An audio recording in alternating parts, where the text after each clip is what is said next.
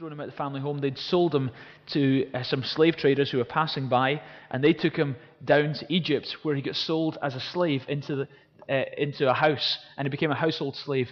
And the name of the house, the guy who was in charge of the house, was called Potiphar, a government official in Egypt, and he cared for Joseph, and Joseph did very well in the bad situation. That's good, isn't it? You always kind of you're following God. There's, there's something within you that wants to constantly rise to the top, even though sometimes it doesn't go your way. And Joseph, despite the challenges he went through, he didn't shake his fist at God. In the midst of that, he kept his faith alive in God. And so here we come to Genesis 39 and verses 6 to verses 15. So that he left Joseph, he left Joseph's care, in Joseph's care, everything he had. This is Potiphar. He trusted his slave Joseph so much, he entrusted his entire household to Joseph. With Joseph in charge, he did not concern himself with anything except with the food he ate. Now Joseph was well built and handsome. After a while, the master's wife took notice of Joseph and said, Come to bed with me. But he refused. With me in charge, he told her, my master does not concern himself with anything in the house. Everything he owns has, he has entrusted to my care. No one is greater than the house, in the house than I am. My master has withheld nothing from me except you, because you are his wife. How then could I do such a wicked thing and sin against God? Joseph's primar- primarily was not concerned about sinning against his master, although he was concerned about offending his master and doing something corrupt to his master. But in Joseph's mind, the biggie was this it would offend God. And though she spoke to Joseph day after day, he refused to go to bed with her or even be with her. One day he went into the house to attend to his duties, and none of the household servants were inside. Uh uh-uh. uh She caught him by his cloak and said, Come to bed with me. But he left his cloak in her hand and ran out of the house. When she saw that he had left his cloak in her hand she uh, and run out of the house, she called her household servants. Look, she said to them, this Hebrew that you brought to us, this, this Hebrew has been brought to us to make sport of us. He came to sleep with me, but I screamed, and when he, uh, he heard me scream, he left and he left his cloak beside me and ran out of the house. So she made up this horrendous lie and she turned it like he was the bad guy, but actually he was the guy who'd been living with integrity. And the result was, as you read on in this, in this passage, that Joseph was actually thrown into prison because he was falsely accused of trying it on, but he didn't do anything wrong. And the story goes on. Joseph in prison even rises to the top. Why? Because he still refused to shake his fist against God. He had a good attitude. With God's help, even in the bad situation, he rose to the top again. And then eventually, overnight almost, he became the prime minister of Egypt. Now, in those days, Egypt was the world leading superpower. So that was no small thing to become prime minister, to become the person who decided governmentally what went and what didn't go. He was a, a major influencer in his day, but he understands no such thing as an overnight success. There's a lot of stuff goes on behind the scenes in your private life that is really the making of you. And uh, that's where God tests us. So he was rejected by his family. He was at an all time low. In that scenario, humanly, it would, could have been understandable for him to turn almost as a comfort to have some sex. No one would have known, other than God. But in Joseph's minds, if God knew, he didn't care if anyone else knew or not. If God knew, if God saw him do that, he just knew he just couldn't go there. He says he refused to go to bed with her or even be with her. Joseph was a prudent man. You see, the fact is, guaranteed, young guys, you will know. The fact is, he would have been thinking about this. It wasn't just like a one off occasion, this was a daily thing. She was coming at him every day with temptation. But every, you know, and as a young man, he, he, do you know what? He probably would have thought about it. He probably would have gone there in his mind and thought, what would the implications be? And he probably would have had to constantly reel himself back, saying, no, I can't go there. He, it might well have tormented him. Because typically, the way these things work is it's not just a physical thing happening, there's a spiritual undercurrent going on exactly at the same time. And there's a bad devil out there. And the devil and his demons will be pushing all the buttons possible in your life. It will not just be the physical thing going on, it will be a, a, a satanic attack to undermine your character and who you are, and to ultimately to ruin your future. And that would have been all going on inside. The torment would have come. He might have had dreams. He might have had thoughts. But the fact is, even despite all this and feeling rejected himself, he could have easily turned as a comfort blanket to the situation. But, but knowing his own weakness, he said this he refused to go to bed with her or even be with her. He didn't even want to be in the environment where he had opportunity to do anything. He, he actively put things in place in his life where he wasn't even going to be with her. It wasn't just that he resisted her and then kind of hung out with her. it was like he resisted her and, you know, I'm not even going to hang out with you. I'm not even going to go there. And that's prudent. And sometimes we kid ourselves on that we're strong enough, but we hang out there. And before you realize it, you've blown it. His concern was, how could I do such a wicked thing and sin against God? For him, the big thing was not, not primarily what effect would this have in this marriage, although that was his concern. It wasn't primarily what effect would this have uh, in terms of my future. It was, number one, this would offend God, so I'm not going to go there. And then here's some really good advice. He fled a mile. It says, But he left his cloak in her hand and he ran out of the house. he just couldn't handle the pressure anymore. He just bolted. And do you know what? Sometimes that's incredibly good advice. You know, you'd be the stupid guy to stand there and say, No, I will resist this. I will resist this. And she's still going on at you, and, in the meantime, she's taking your clothes off. Say, No, I will resist. You end up standing there naked, saying, I am. Re- uh, right, no, too late. Run, right? Well, you've still got some clothes on your body. Run a mile. I'm serious. Don't kid yourself on, you're not that strong. Run a mile. That is good advice. Flee immorality. Flee. Run a mile. Run, learn to run fast. See, the fact is, if he hadn't run at that point, and to be honest, there was a point, it might have been a point in his emotions where it could have gone either way at that point. Right? Seriously. There might have been a point where it could have gone either way at that point. He could have said, no. And he he just couldn't handle it and he ran. If he had blown it, do you know what? He would not feature in the Bible as a hero. There would be no records of the story of Joseph. What would Andrew Lloyd Webber have done? I'm serious. He'd have had to come up with an original idea instead. So no play would have happened. Right? Number one reason why it's in the Bible. Okay? That he, he would never have become Prime Minister of Egypt. This man would have amounted to nothing. He would not have achieved the great thing. You know, he might have done some things because hopefully he remembered the error of his way and, and turned back to God and tried to put things right. But you know what? He wouldn't have been the hero he had been. He wouldn't have become the prime minister of Egypt. 1 Corinthians 6 and verse 18 says, Flee immorality. That's my title. And I'm going to do a hard sell tonight to encourage you at all costs, whatever possible, learn to run. Learn to run really hard. And learn to do everything you can to get out of situations where immorality could be an issue. And um, let, me, let me just clarify here.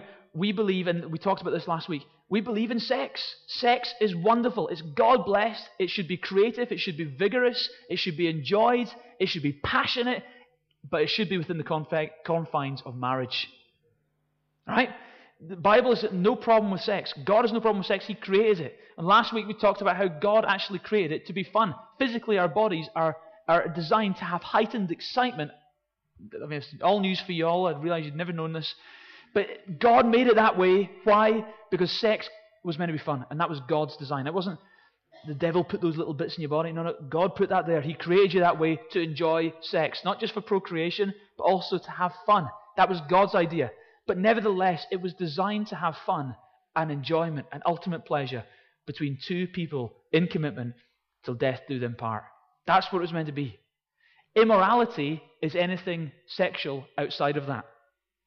Now, immorality is a broad heading. It takes into it adultery, which is two people who are married and then someone goes and has sex with someone else outside of marriage. It's sex outside of marriage. Or equally, it could be sex before marriage, which is uh, classified as fornication. There's a, there's a new F word for you. And fornication is sex outside of marriage, uh, but it's before you get married. Um, according to the Bible, neither of these are right in the sight of God, or appropriate and are sin. Um, and also, another wee note to make is that as we go into the book of Proverbs just now, a lot of the references are male orientated, okay? The, the verses we're going to be reading are from a male perspective. So it's, it's like, men, don't go near that woman. Men, don't go near that woman. Don't touch that woman. Now, It's making the woman out to be really bad, okay? Now, while there's an element of truth, no. I'm just joking. Let me just explain why that is written like that. It's because Solomon wrote the book of Proverbs for his son. He wrote it as advice, fatherly advice to a son. So therefore, it is understandable that he wrote it. Avoid that kind of lady. Avoid, because he's not going to say avoid that kind of guy. If that's what your issue is, download our message from a few weeks ago. But Solomon was advising, son, don't go near that kind of woman or that kind of. It's not because he was down on women. It's just because he was a guy giving advice to his son. Okay, the advice would equally apply vice versa. Okay, because how many people know it takes two to tango? And how often do we realize often the guy is more likely to be the one at fault than the girl in this area? So I want to encourage you protect your spouse from immorality. If you're a married person, protect your spouse from immorality by having regular, mutual, mutually fulfilling sexual relationship. And we touched on this last week. I'm going to recap on it briefly just now. Within the confines of marriage, sex should be a regular, mutually fulfilling experience. Paul wrote about this and he says, You shouldn't deny each other. And he said, Least Satan tempt you because of your lack of self control. And Paul, just knowing the human condition, understood that you know what? It's, it's, it's like this is a drive, there's a passion in every human being, and within the confines of marriage, we can have great expression of our sexual drive. And it should be exciting, it should be creative, it should be um, vigorous, it should be loving. That's God's way. Here's, here's a verse from Proverbs about this Proverbs 5 and verses 15 to 21. Drink water from your own cistern and fresh water from your own well. Should your springs be dispersed abroad and your streams of water in the street, let them be yours alone and not the strangers with you. Let your fountain be blessed and rejoice in the wife of your youth, as a loving hind and a graceful doe. Let her breast satisfy you at all times. Be exhilarated always with her love. Why should you, my son, be exhilarated with an adulteress and embrace the bosom of a foreigner? For the ways of a man are before the eyes of the Lord, and he watches his path. You see, the Bible says, let your passion be for your spouse. Don't, why should you go off and chase something secondary? Why not? Why shouldn't you find your fulfillment in marriage? That's how it should be. We should be able to find our fulfillment in marriage. We shouldn't have to look elsewhere. Why? First of all, because it's wrong and that would be corrupt of you. And secondly, because it's good in marriage. That's how it should be. So, one of the ways you can protect your marriage from adultery from affairs is that you play your part in making your marriage a blessed environment where sexual relationships happen on a regular basis in a godly way. Let me also say in this is I am assuming um, I've had a, f- a few comments about my talk last week through this week, and a couple of people were, were concerned that some people might hear that. While they didn't disagree with my points, some people might hear that. And so what if a husband and wife are in an abusive situation where a husband abuses a wife or vice versa, and the husband's forcing his wife to have sex. That's not what I'm talking about, folks. I'm not talking about at all expense. I'm talking about a mutually fulfilling sexual relationship. I'm talking about love being the motivator. Because the fact is, tragically, there's a lot of sexual abuse takes place within marriage. There's even rape takes place within marriage. That is unacceptable. Shame on you if that's what you do to your spouse. You want to protect her or him. You want to treat them with utmost care and respect. They are God's precious gift to you. Love has to be your motivation. Every touch should be a loving touch. Every word should be with respect and tenderness.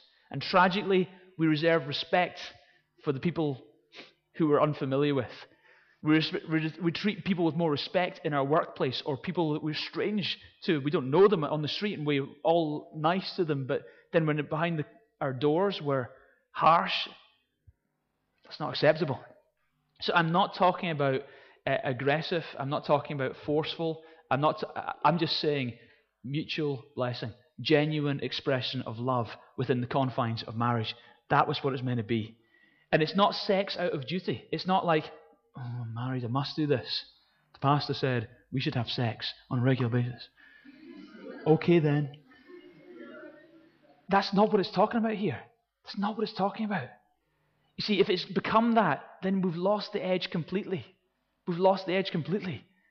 And maybe we need to do some hard work in trying to get back the passion. Because it, there is a natural God given passion in every human being that should be expressed one to another. And that should be how it is in marriage, not just at the beginning, but for the years and years and years ahead.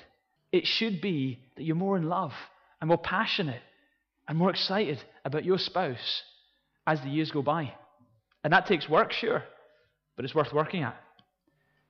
So, sex within marriage as a blessing to your spouse. And it, listen, ladies especially, sex should never be withheld as a punishment. Now, why are you laughing? You're laughing because you thought about that before, hadn't you? It, but tragically, that's sometimes what happens. It's sometimes he doesn't deserve it. What? This is your husband's. So, husbands, be gentle, be loving, be tender. It's not just in it for what you can get out. Are you the only person who has orgasm? Are you the only person who has fulfillment in that sexual experience? Or are you doing it also to be a blessing to your wife? Right? There is differences between guys and girls. You may not have noticed this. But there is differences between guys and girls. I, I learned this dramatically 10 years ago. I got married. It opened up a whole world, and I thought, I did not know any of this. Man, honestly, it was crazy. Anyway, here's a quick slideshow uh, to help you with the differences between guys and girls. Enjoy.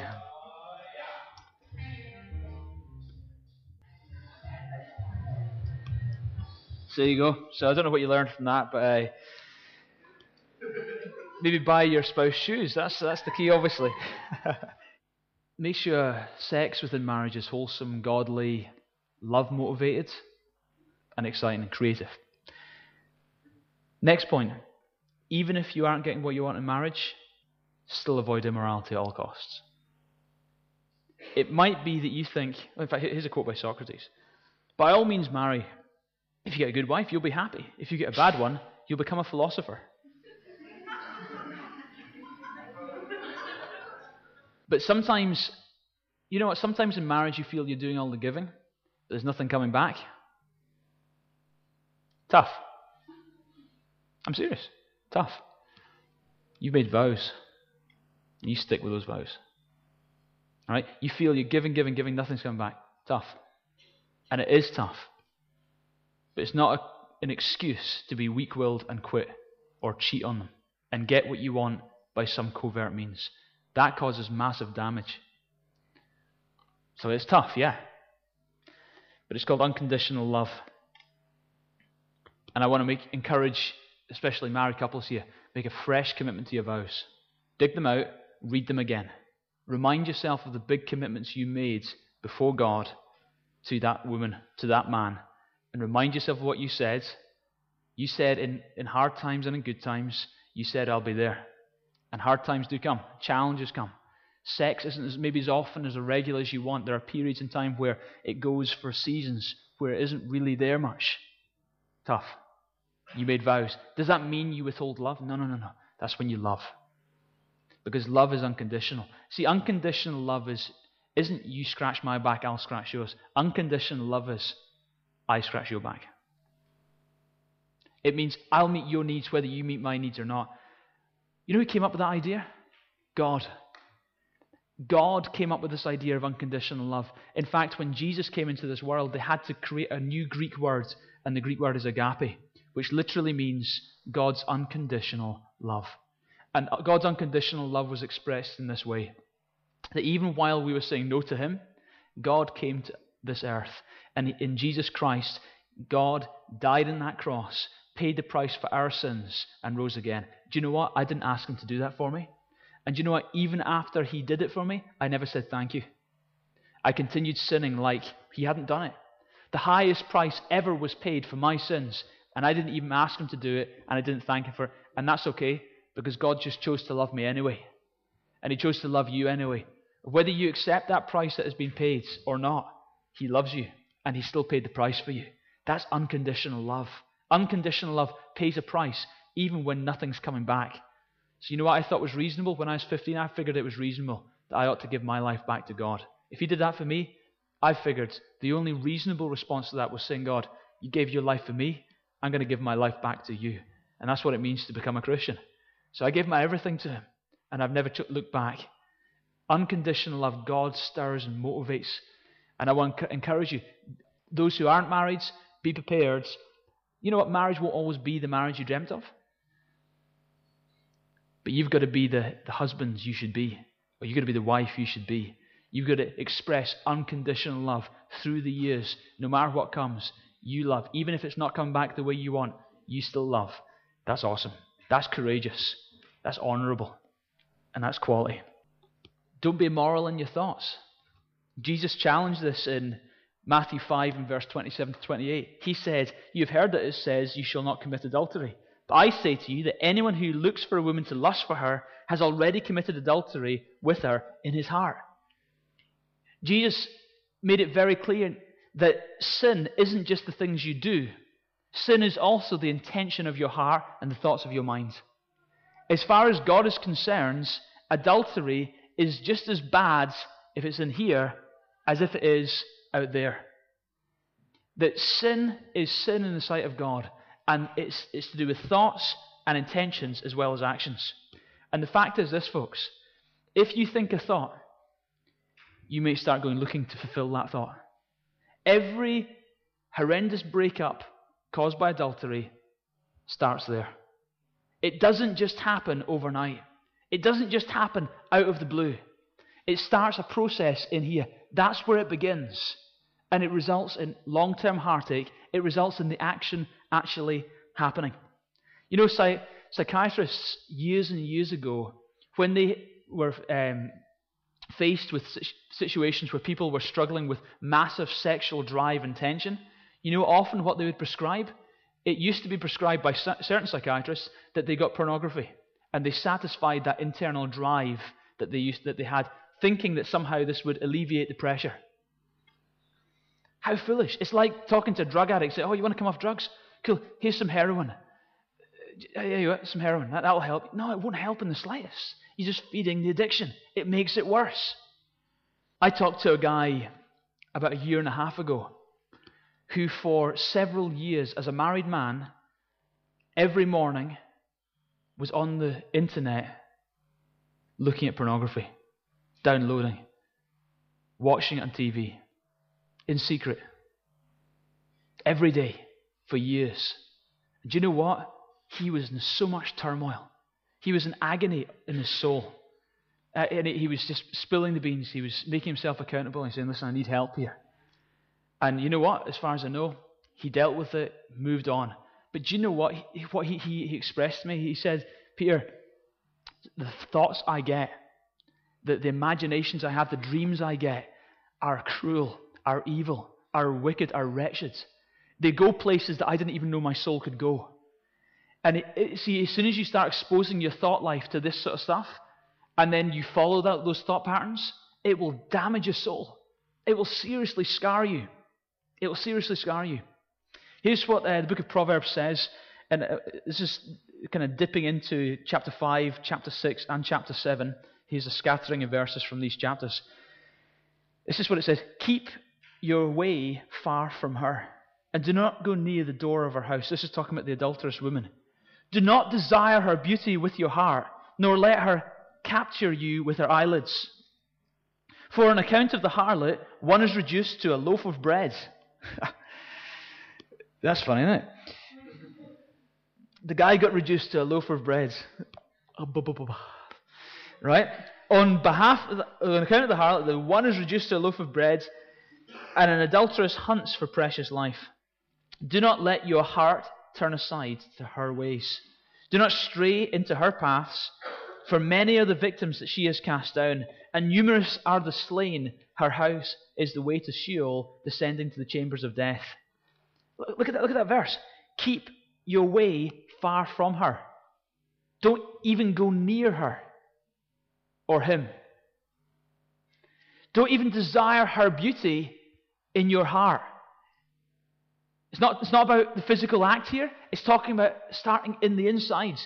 Don't even desire her beauty. Don't even admire that as beautiful. Don't even go there in your heart. It says, Do not let your heart turn aside to her ways. Don't let your heart go there. Protect your inside person from that. And it will result in you not going there in the physical. You see, it used to be um, a generation ago that it was dodgy old men with the, with the trench coats, right? Who would turn up at kind of little seedy cinemas down the bottom of Leith Walk, right?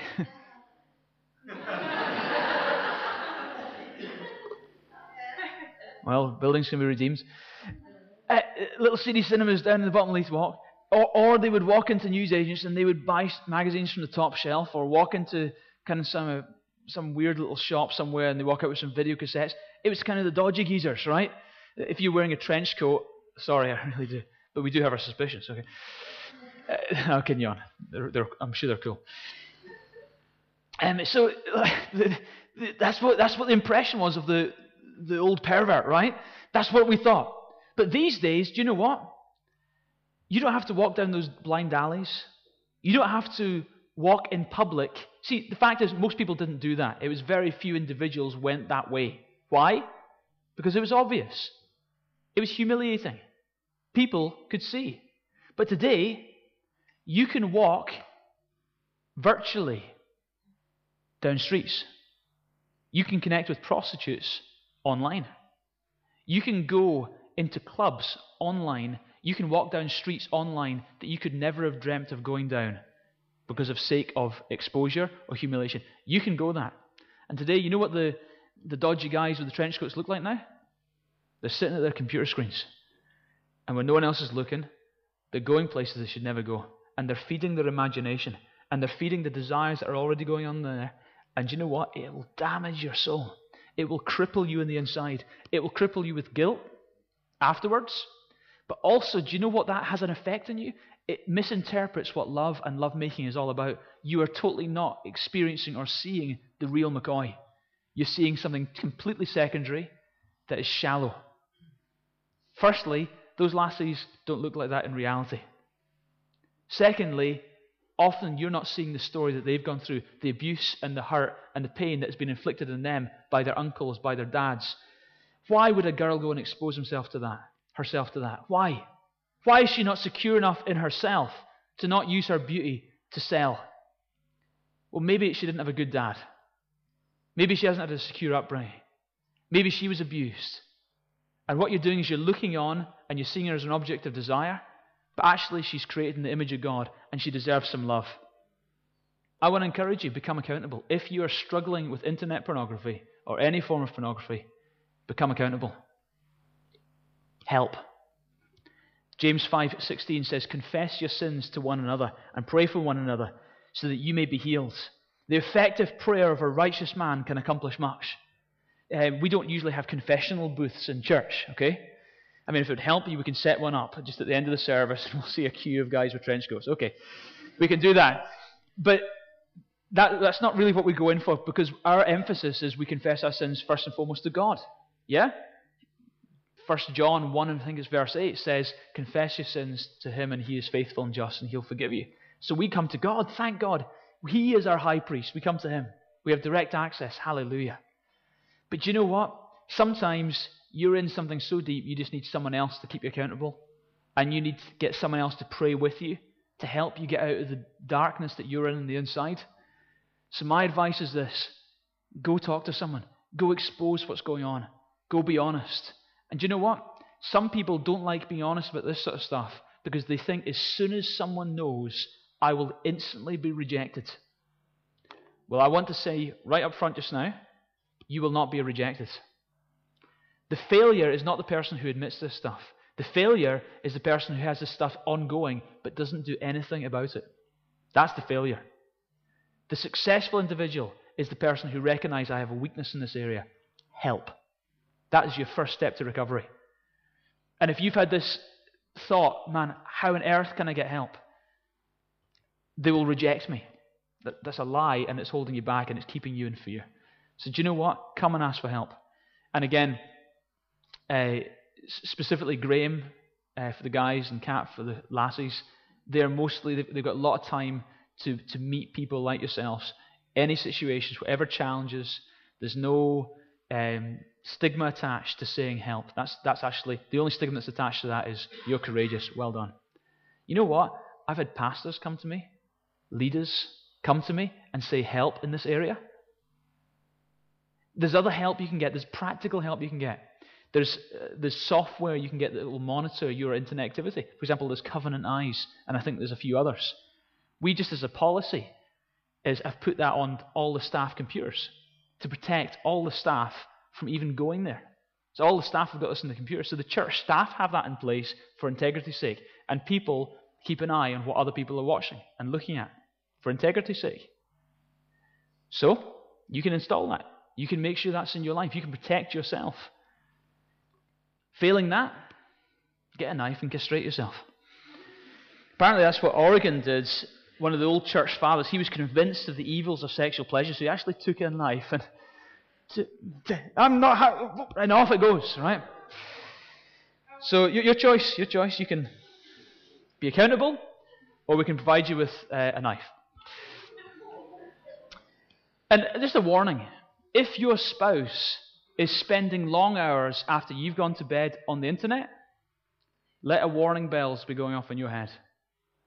Let warning bells be going off in your head.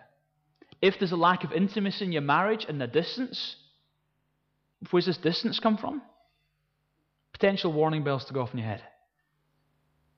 To deal with things, to move forward, to let, let things be in the open, walk with integrity. Okay, don't develop intimacy outside of marriage. Again, this is advice for married people, but also it's probably good advice if you're single as well. To a certain degree, you don't want to get intimacy with people by default, just by because you're with them. Sometimes, as, I said last week, sometimes the guy who doesn't get what he was longing for within marriage finds that satisfaction outside of marriage. Okay? And my encouragement is wives make sex awesome. But I would also encourage the guys who are you to even use that as an excuse to go off with another lassie? It's not even an excuse. It's deplorable. And don't go, don't hang out with lassies if you know there's a tension there. Don't spend a lot of time alone with other lassies. You're a married man. You shouldn't be working in close proximity to a woman constantly. You should protect yourself from that. You shouldn't go on business trips with another female. You shouldn't do that. You've got to really protect yourself. If you have to be with another, make sure you're in a public place. Make sure you're accountable. But it's best not spending prolonged periods of time with another individual because without realizing it, you will develop intimacy. Guys typically, for them, sex means a big thing. For ladies, one of the things that means a lot for them is they have emotional needs. They need to know that in marriage they can be heard, they have support, they have a husband who listens and takes a genuine interest in them. And do you know what? If your husband just turns the volume up every time you try and talk, then you might be tempted to go and find intimacy with someone at work. You might find a guy at work who listens to you. And before you know it, you become emotionally attached to that guy, and before you realize it, an adulterous affair is kicked off. So please protect each other, but also, even if it's not good in marriage, don't expose yourself to any intimacy outside of the marriage situation it could seriously damage your life. Proverbs 7, verses 21 to 23 says, With her many persuasions she entices him, with her flattering lips she seduces him. Follow, suddenly he follows her as an ox goes to the slaughter. Very vivid pictures here. Or as one who in, in fetters uh, to the discipline of a fool, until an arrow pierces through his liver as a bird hastens to the snare, so he does not know that it will cost him his life. It's interesting, the Bible says, with her many persuasions, she entices him. Do you understand? That didn't just happen overnight. There's a, there's, a, there's a conversation started up here. There's an intimacy being developed over time, okay? There's a period of time where that's building up, and then suddenly, suddenly he follows her. It's like the, the, the decision to do something crazy suddenly happens. But what's been building up before that is this you have been developing intimacy with the wrong person. By default, you end up suddenly making a wrong decision. 20 minutes of pleasure could give you a lifetime and others a lifetime of heartache and regret. Here's six good reasons to avoid immorality. Number one, by living immoral, you damage yourself. You damage yourself. Here's some verses from Proverbs 2, 5, and 6. For her house sinks down to death. Talk about the adulterous lady. Her track leads to death. None that go to her return again. They do not reach the path of life. It is the most damaging thing to any individual to go there. For the lips of an adulteress drip with honey, and smoother with oil is her speech. But in the end, she is bitter as wormwood. Folks, it's a myth. It will not give you what you're looking for. Sharp as a two edged sword. Her feet go down to death. Her steps are her steps take hold of Sheol. She does not ponder the path of life. Her ways are unstable, and she does not know it. Can a man take fire in his bosom and his clothes not be burns? Can't play with fire, guys. Can a man walk on hot coals and his feet not be scorched? So is the one who goes with his neighbor's wife. Whoever touches her will not go unpunished. Men do not despise a thief if he steals to satisfy himself, and when he is hungry, but when he is found, he must repay sevenfold. He must give back the substance of his house. The one who commits adultery with the woman is lacking sense. He who would destroy himself does it. The wounds, wounds and disgrace he will find, and his reproach will not be blotted out. For jealousy enrages a man, and he will not spare in the day of vengeance. He will not accept any ransom, nor will he be satisfied though he gives many gifts. Folks, the scarring and the ruin that immorality can give to your life. Freak out so much, don't ever go there. Freak out so much about that. It's so deadly. It would ruin your life. It would corrupt you. It would. And you know what? I've been with husbands, right? I, I remember one day I got, I got a knock on. Was, I, could, I just I remember I was standing here on the stage. It was a morning prayer time, and I saw my friend at the window. He knocked the door. He doesn't come to the church. I, I looked. There was my friend. I thought, oh, what's he doing here? And I went to see him, You're right. And he burst into tears and he said, My wife's left me. And then he found out his wife had left him for his best friends. And I tell you what, he was violently angry. And I can understand that. Honestly, he said, I really just hope, Peter, I really hope that I don't meet that guy one day. I really hope I just don't meet him. Because I don't, I don't, I don't know what I'm going to do if I meet him. He was ready to rip his head off. You're exposing yourself to that kind of nonsense if you go there. But secondly, you're also damaging your soul. You see, if you sleep around before you're married, you're going to sleep around after you're married. If you can't exercise self control now, then how are you going to exercise self control till death do you part? It's going to set a tempo in your life that you're going to find hard to break. Ah, but it'll be different then. Nonsense. You're deluded. It'll be the same. You will be in the situation where you are suffering and struggling with self control. My advice is this get it right now. Exercise self control now. Interesting, there was a survey carried out, and if you want more information about this, go to Eh, www.christian.org.uk.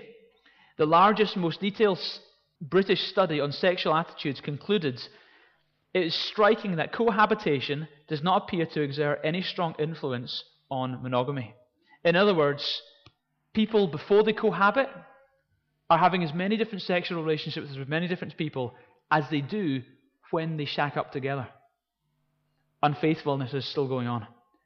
In other words, self control now, self control later.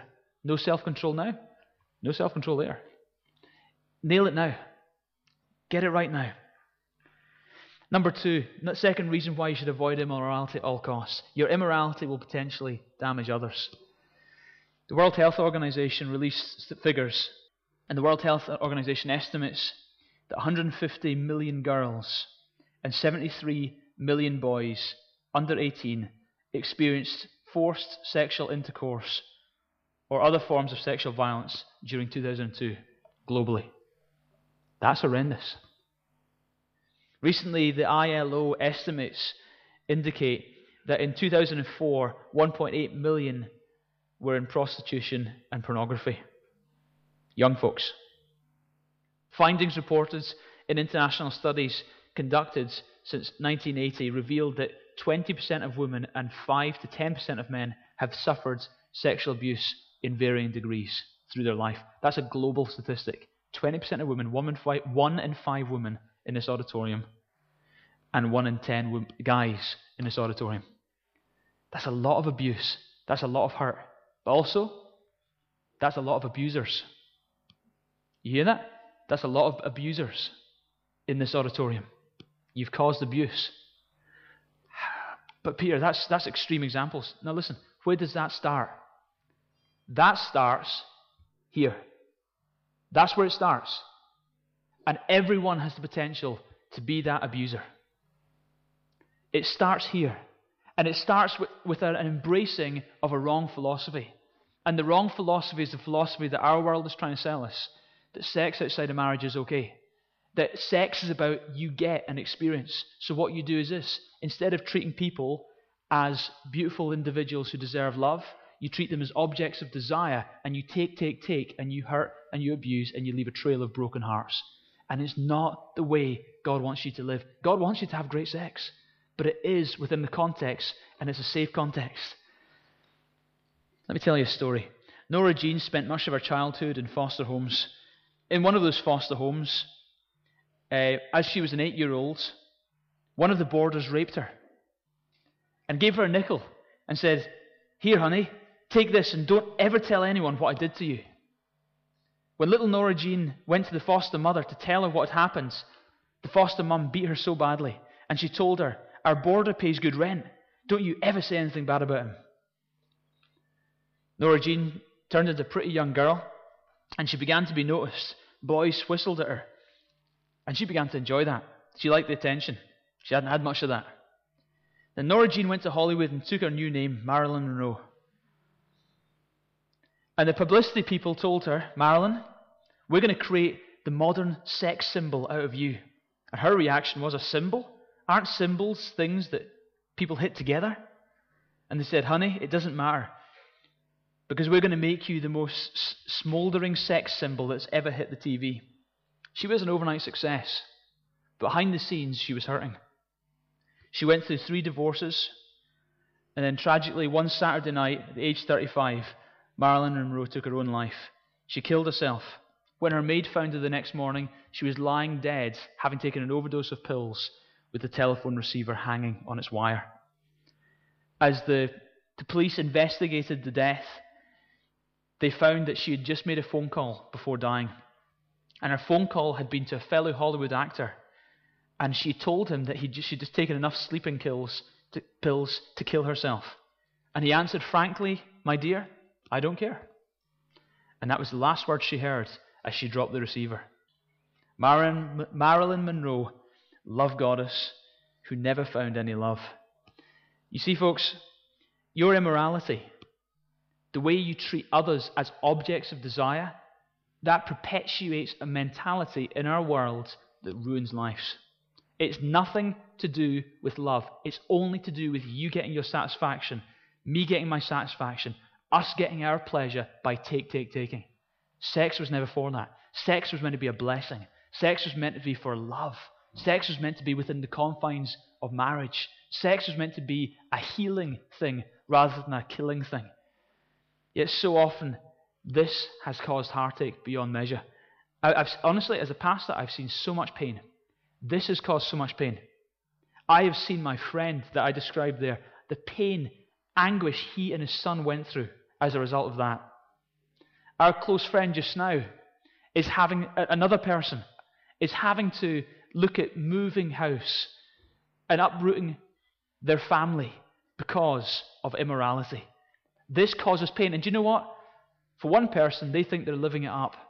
But the pain they cause and what they perpetuate on this planet is so negative and so ugly, it's to be avoided at all costs. Run a mile, flee from immorality. Thirdly, acting immorally totally compromises your character and your integrity, and you don't want to do that. Proverbs 23, verses 27 and 28. For a harlot is, is a deep pit, an adulterous woman is a narrow well. She, surely she lurks as a robber and increases the faithless among men. Surely faithfulness is a good characteristic to have. The concept of being true to someone, surely that's a good characteristic. Yet the Bible teaches that immorality, whether in marriage or outside of marriage, develops faithlessness.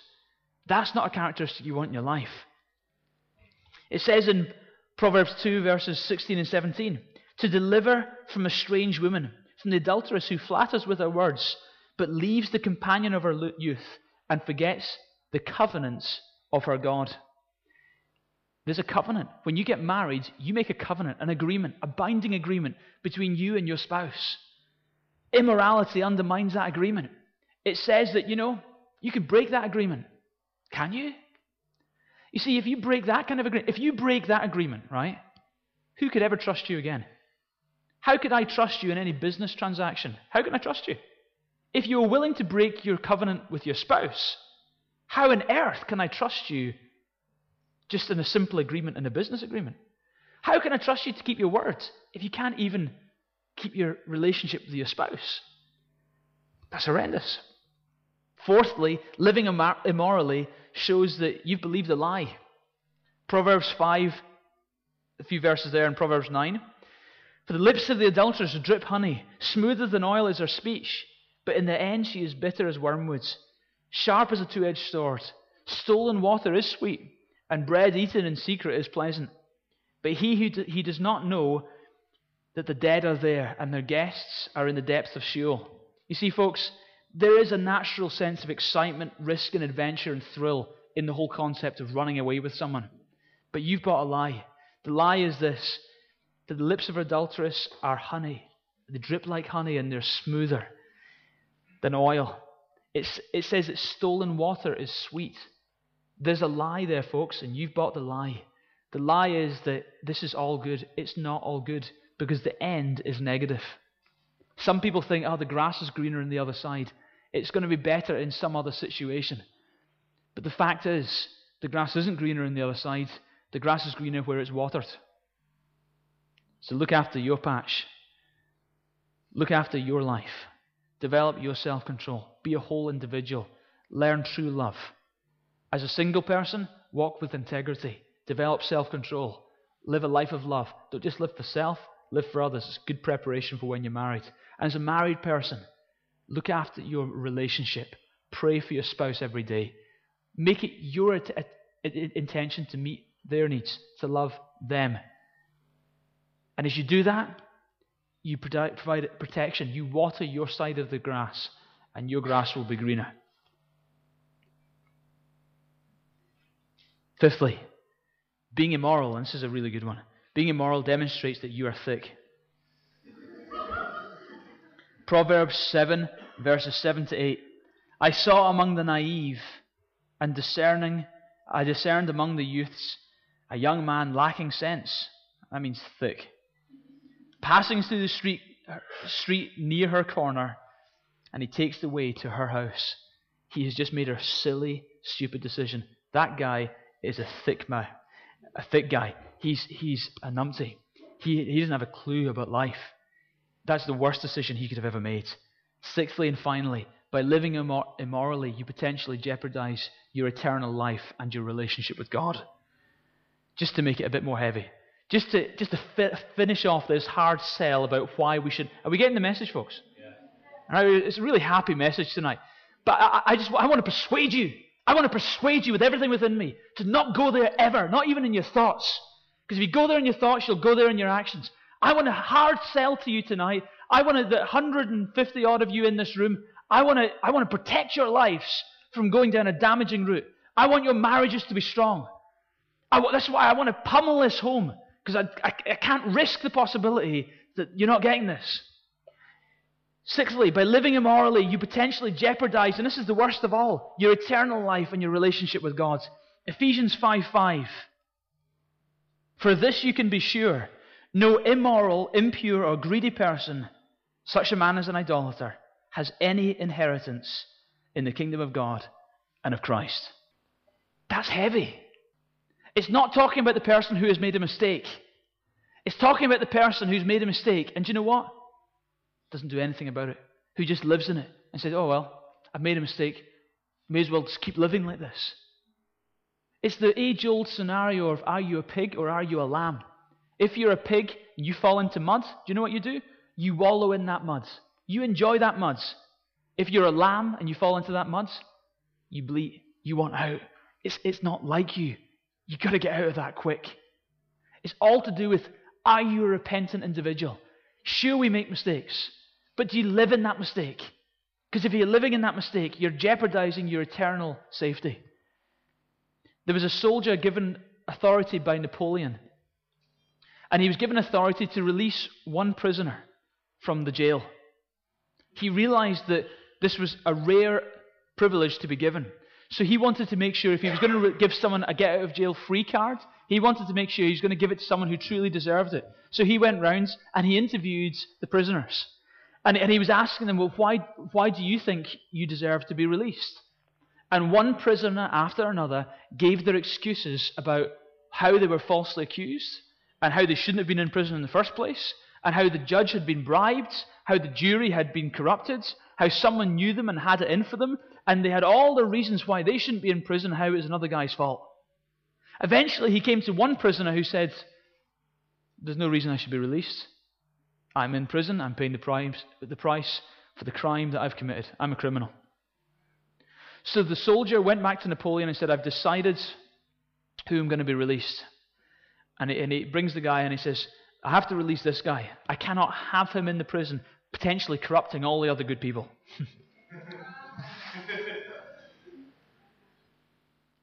but there's a guy taking responsibility. I'm at fault. I've blown it. I've made a mistake. You see, you've got to repent. You've got to run back to God. Your eternal security, folks, should mean more to you than anything else. Do you know what? This life is going to go like that. It's going to go so quick. It's going to go so quick. I'm in my 60s already, and it seems like, wow, how, where did that all go? Uh, it's just going to go. It's going to go so quick, and at the end of it, you can either live with a life of regrets, or you can say, do you know what? I repented. I did make mistakes. But I, re- I repented before God, and I made a choice. Do you know what? I'm going to do it God's way. Because at the end of the day, eternity is a long time compared to my hundred years on earth. Someone made a comment to me the other day that I thought it was very profound. He said that, did you know, Peter, an aeroplane, when it's going to its destination, most of its journey it's off track.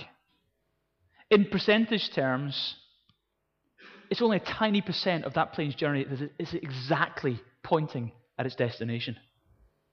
But my friend made the point and said it's in its readjustments that it gets to its destination. And you're going through life. I'm going through life. We are making mistakes. But what we do is we choose God every day. Forgive me, Father. I'm going to do everything I jolly well can to walk with you. So today, I readjust. And as you keep readjusting, you get to your destination. So I understand there's such a, a wide range. There's abused, there's abusers, not, not this side and that side. you watch them. The point I'm making is in this crowd, some of you are hurting bad. Some of you wish you'd heard this advice 10 years ago. You think it's too late now. It's not too late. It's not too late. God's a great God. He loves you more than you know. He can clean it all up. He can forgive you. He can give you a new start. Don't run from Him, run to Him. Let Him heal your heart. Let Him restore your life. Just stop running away. Run to Him. Ask His forgiveness. Put things right.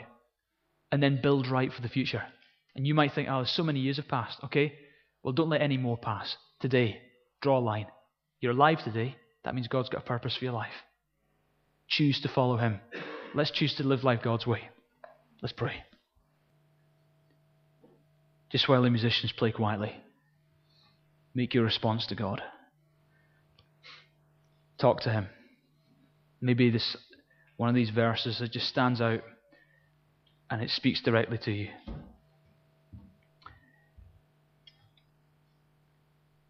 Maybe, maybe one of these challenges has, has gone right into your heart.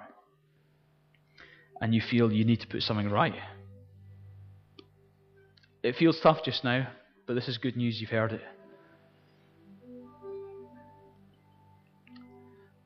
Husbands and wives, you should never abuse each other. You should never abuse each other. You should never emotionally abuse or physically abuse each other. That is completely unacceptable. Put that right.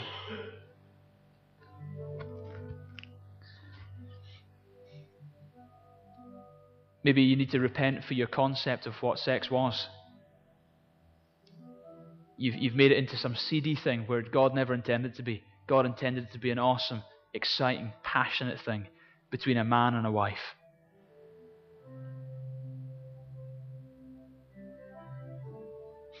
Maybe you've been running away from God. And it might not be anything to do with some sexual thing. It might be something completely unrelated, but the fact is, today you're running away from God and you're not heading for your destination. Time for a major adjustment in life. Time to come back and follow Him with all your heart. Don't run from Him anymore, run to Him.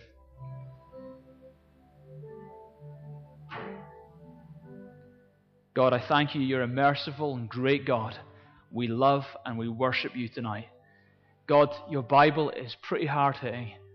And God, it really, the book of Proverbs is so full of strong words and strong pictures that truly do give us one massive warning to avoid and, in fact, flee, run as hard as we can in the opposite direction from immorality. I pray you give my friends here and myself the courage to live a life. Help us to make it through to the ends, having lived, done what was right. Not that we're perfect, but God, we want to not use our imperfections as an excuse for living second best, hurting ourselves, hurting others, and most importantly, sinning against you. That's not acceptable, God. And we're asking your forgiveness for any time we've gone there. Maybe you're here tonight, and while other people are praying their prayers and putting things right before God. Maybe you're here tonight and you're not in a relationship with God yet. You've been you haven't connected with him. You haven't accepted the great price he paid because Jesus did come and he died to pay the price for all your sins. And he rose again on the third day. He's alive now. And he's one day he will return again. And the ch- the opportunity you have right now is why don't you commit your life to him? Not in some half hearted way, but totally, completely. Run to Him, ask His forgiveness, and become a follower of Jesus.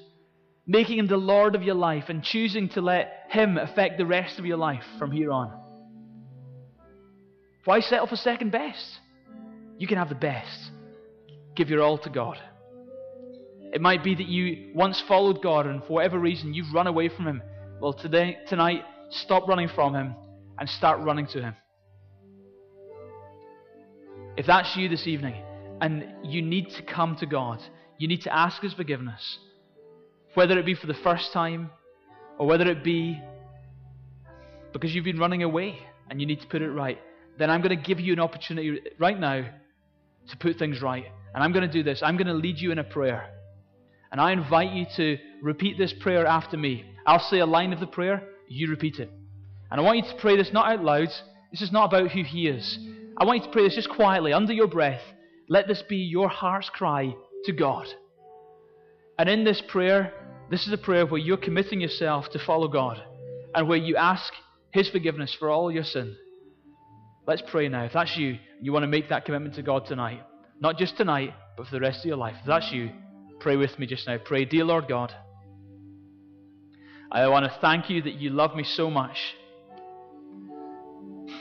that you came into this earth. And Jesus, you lived a great life. And you died on a cross for me. The horrendous death you went through was so that I could be forgiven for all my sins and cleansed from all my brokenness. I acknowledge that I am such a sinner. I've blown it, God, in my thoughts, in my words, in my attitudes, in my actions. God, forgive me for offending you and forgive me for hurting others. and for hurting myself. Thanks for your forgiveness. Jesus, I believed you died, you shed your blood so I could be totally forgiven. And Jesus, I'm convinced that three days after dying, you rose again. And I believe you are alive. And right now, I make you the Lord of my life. I give you first place in my life. I pledge my allegiance to you. And I commit to following you for the rest of my days to the best of my ability. And if I blow it, I will pick myself up again quickly and I will follow you again. In Jesus' name. Thanks for hearing my prayer. Amen. Okay, keep your eyes closed. If you prayed that prayer, you've just done a marvelous thing. And I have to tell you that God has heard your heart's cry. And He accepts you. I would love a privilege right now, and I'm just going to ask you to do me a favor. If you prayed that prayer while everyone else's eyes are closed and heads are bowed, if you prayed that prayer, I would love the privilege of praying for you. I would like to ask God's blessing on you as you embark on this new journey in life. So, what I'm going to ask you to do is this while everyone else heads are bowed and eyes are closed, if you could just simply let me know you prayed that prayer and I'll pray for you. Can you just raise your hand if you prayed that prayer? Thanks. Two guys at the back. Thanks. Anyone else? Put your hand up and I'll pray for you. Thank you. Anyone else? Thank you. Anyone else? Anyone else? You prayed that prayer and you really meant it. Dear God, I want to thank you for my friends tonight who prayed that prayer and they meant it. Now, God, I pray, thank you so much you have accepted them. You, you promise as we ask forgiveness that you grant it, you forgive and you cleanse. And I want to thank you, God, that forgiveness is now theirs. It's your gift to them, and they're free and they're forgiven. Thank you. God, I thank you that as they put their trust in you, your Bible promises that they now have eternal life. God, for those who have decided tonight to come back to you, thank you that you welcome them like the prodigal son returning, and you embrace them and you love them. Not that they should take some secondary place, but you restore them back to the position that they always should have had. Thank you, you accept them, Lord. And I pray, God, today give them the courage to follow you. But for the rest of their lives, tomorrow, this week, this month, this year, and for the rest of their life on earth, God, help them to live authentic Christian lives that serve you. Help them to get involved in a good church where they can grow in their faith every week and take good steps forward. Help them now to get baptized as believers, taking that important step that cuts off their past and associates them with you. Give them the courage to get involved in the church and get baptized now, Lord. Help them to grow. Help them to be blessed. And I thank you, you accept them in this very instance. In Jesus' name. Amen. Amen. Amen. Let's stand to feet. Let's worship God.